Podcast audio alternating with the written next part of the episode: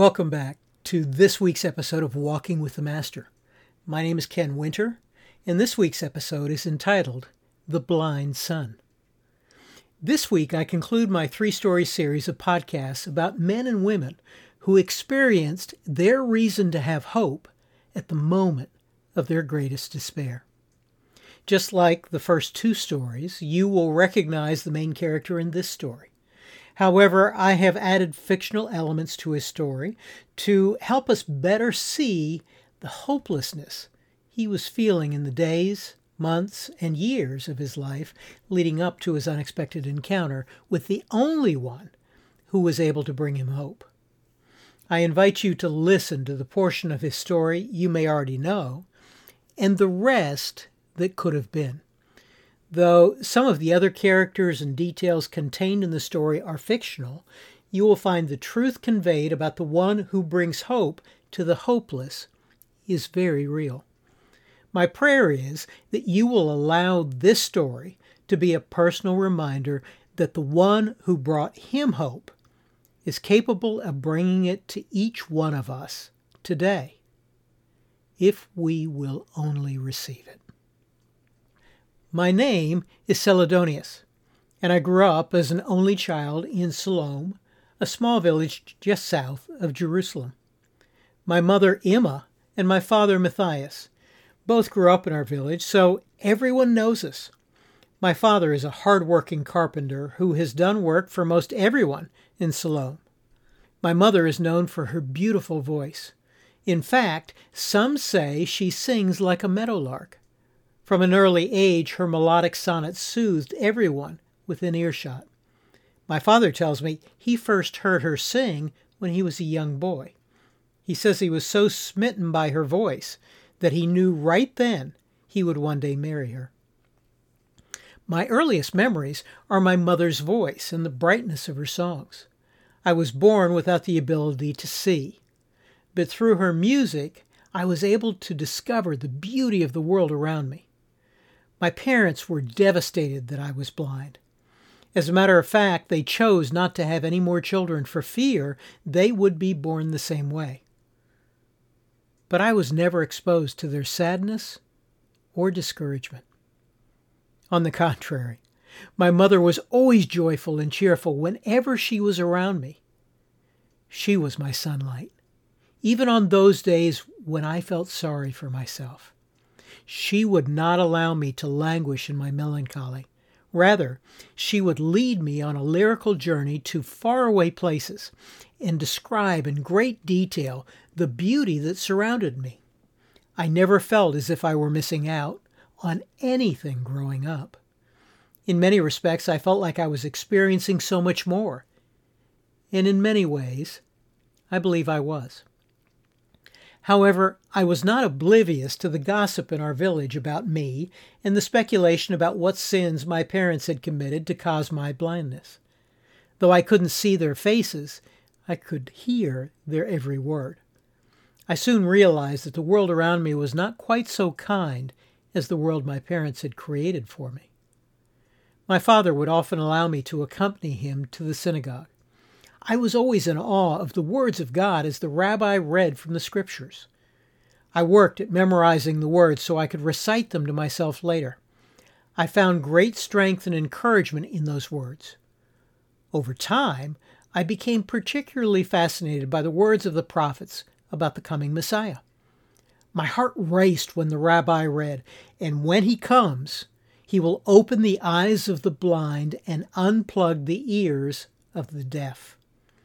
I prayed that the Messiah would come soon and open my eyes. Another place I enjoyed spending time was the pool inside of our village.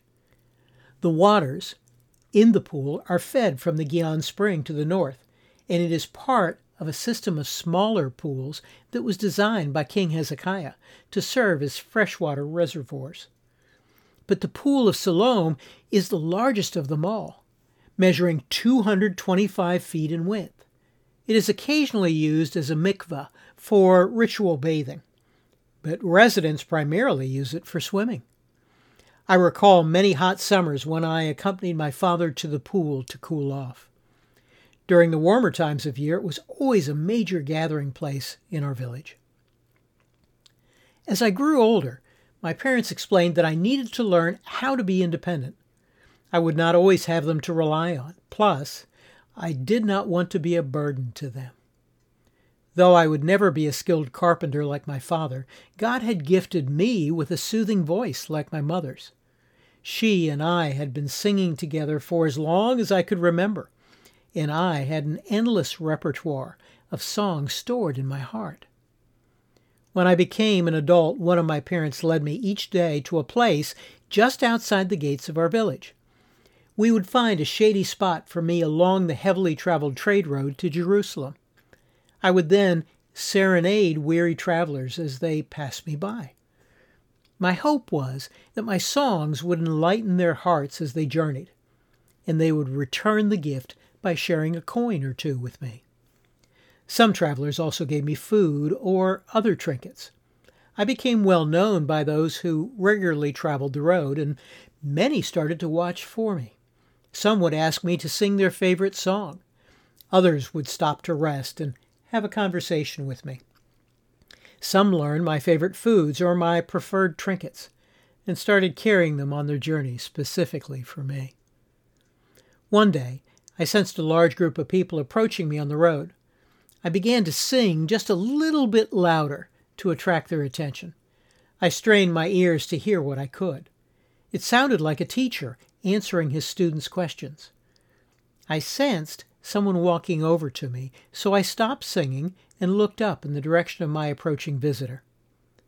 May God's peace be on you, brother, he said. Then he handed me a piece of bread. He asked how long I had been blind and why I was sitting here along the road. I explained I had been blind since birth, and I came here each day to sing for travelers as they passed by. I told him they would often share a few coins or a little food with me for my effort. Suddenly, I heard the man call out to his group, Teacher, why has this man been born blind? Was it because of his own sins or his parents' sins? It must have been the teacher who replied, It was not because of his sins or his parents' sins. This happened so the power of God could be seen in him. I had heard a lot of reasons over the years as to why I had been born blind, but I had never had anyone say, so the power of God could be seen in me. Those accompanying this teacher were silent, obviously puzzled by what he said. How was the power of God being displayed through my life as I sat here beside the road?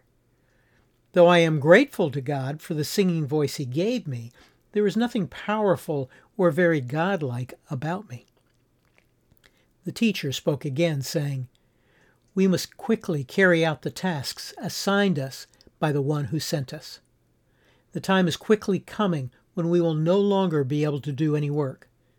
But the Father has placed me here in the world for just such a moment. I am the light of the world. And where there is light, there can be no darkness. As I listened to him speak, I could tell he was walking toward me. I heard him spit on the ground in front of me. I had no idea what he was doing. I wanted to ask, but I refrained from doing so. The next thing I knew, he was spreading something on my eyes. It felt like mud. Why was this man spreading mud on my eyes? Then he said to me, Go wash yourself in the pool. Immediately I stood to my feet. I had no idea who this man was or what he had just done, but he spoke with such authority I felt compelled to obey.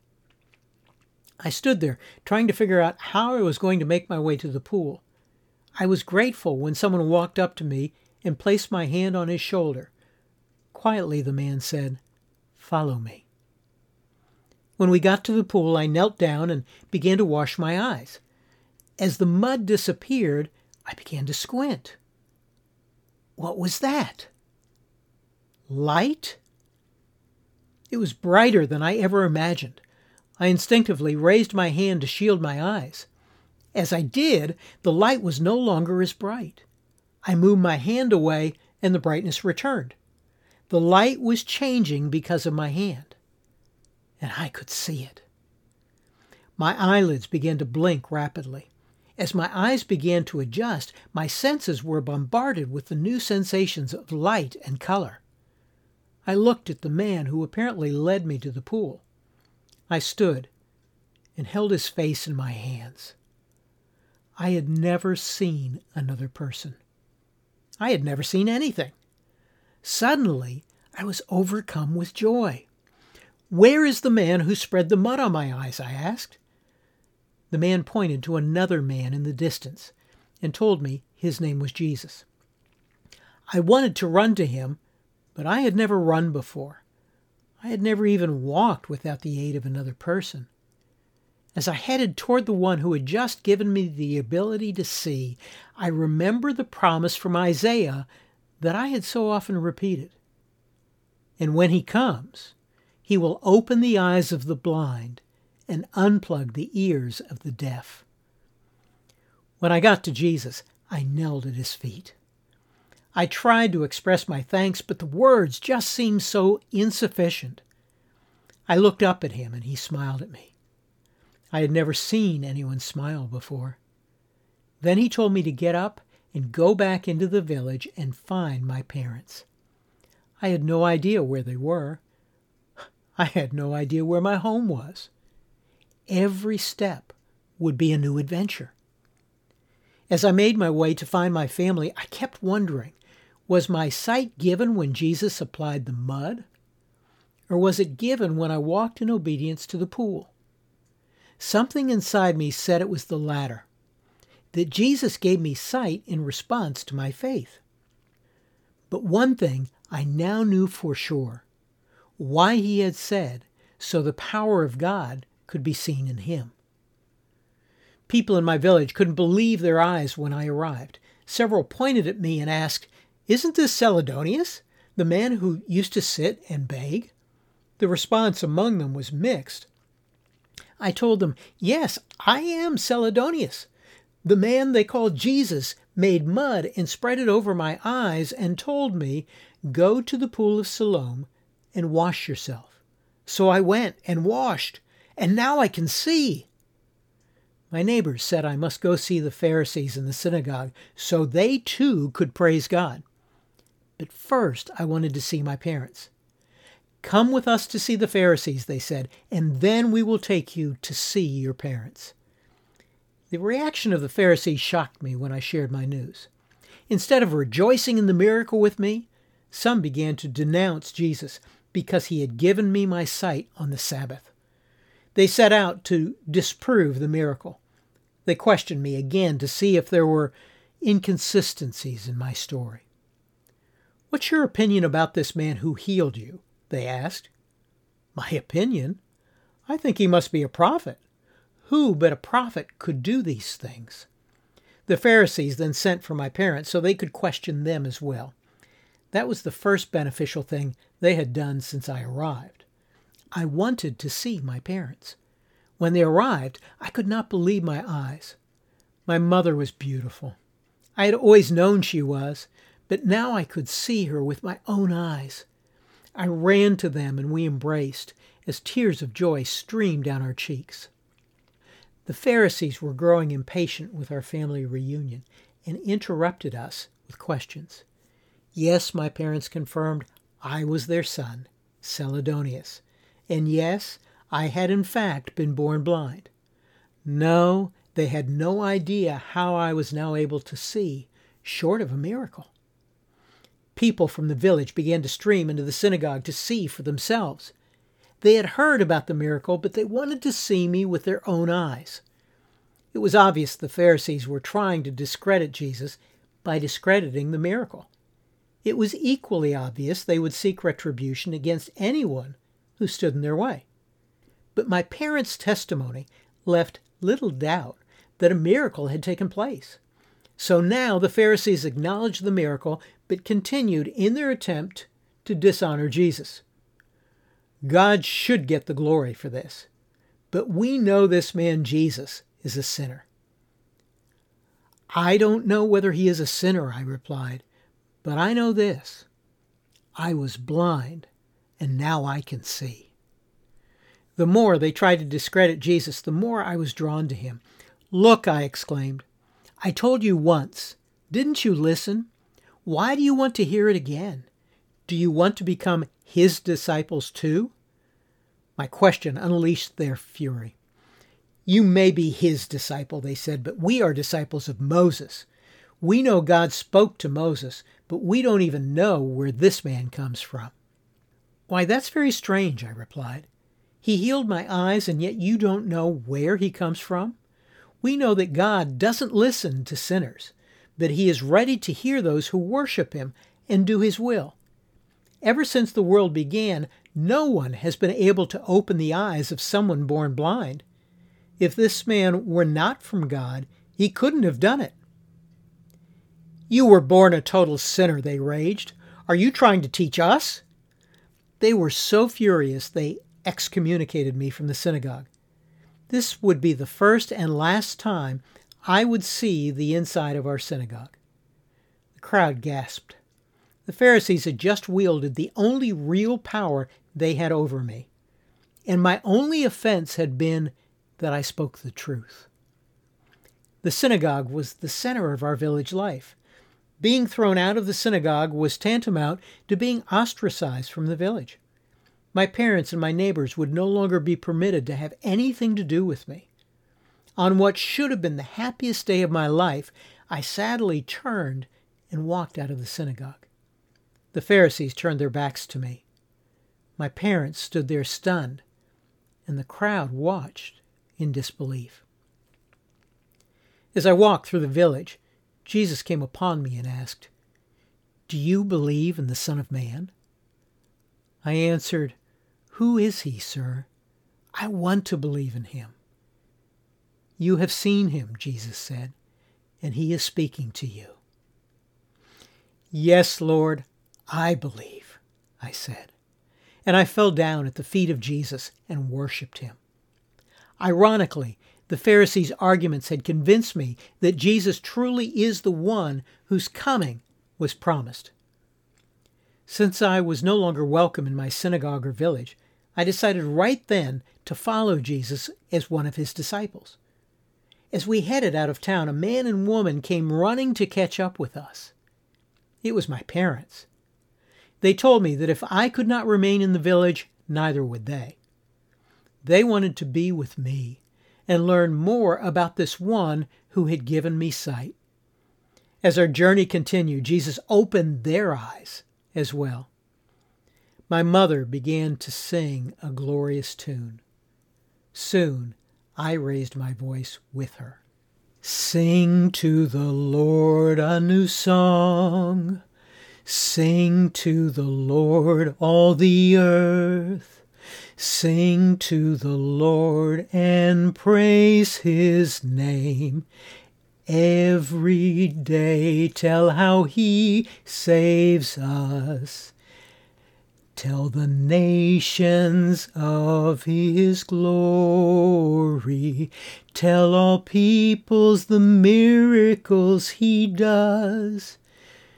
Because the Lord is great, he should be praised at all times. As we continued to sing, Jesus stopped walking and so did the rest of his followers. Everyone lifted their voice to join with us as we sang to the one who stood before me. And he received the praise and worship that he alone is due. Just like the previous two, the story in this episode has been taken from The One Who Stood Before Us, a collection of 40 short stories. The complete collection is available through Amazon in standard print, large print, or for your Kindle or Kindle app. Information on how you can obtain a copy of the book is available on my website, kenwinter.org. Well, thank you for joining me again this week. I hope you'll join me again next week. In the meantime, my prayer is that you will walk in the hope that is yours in Christ as you walk with the Master.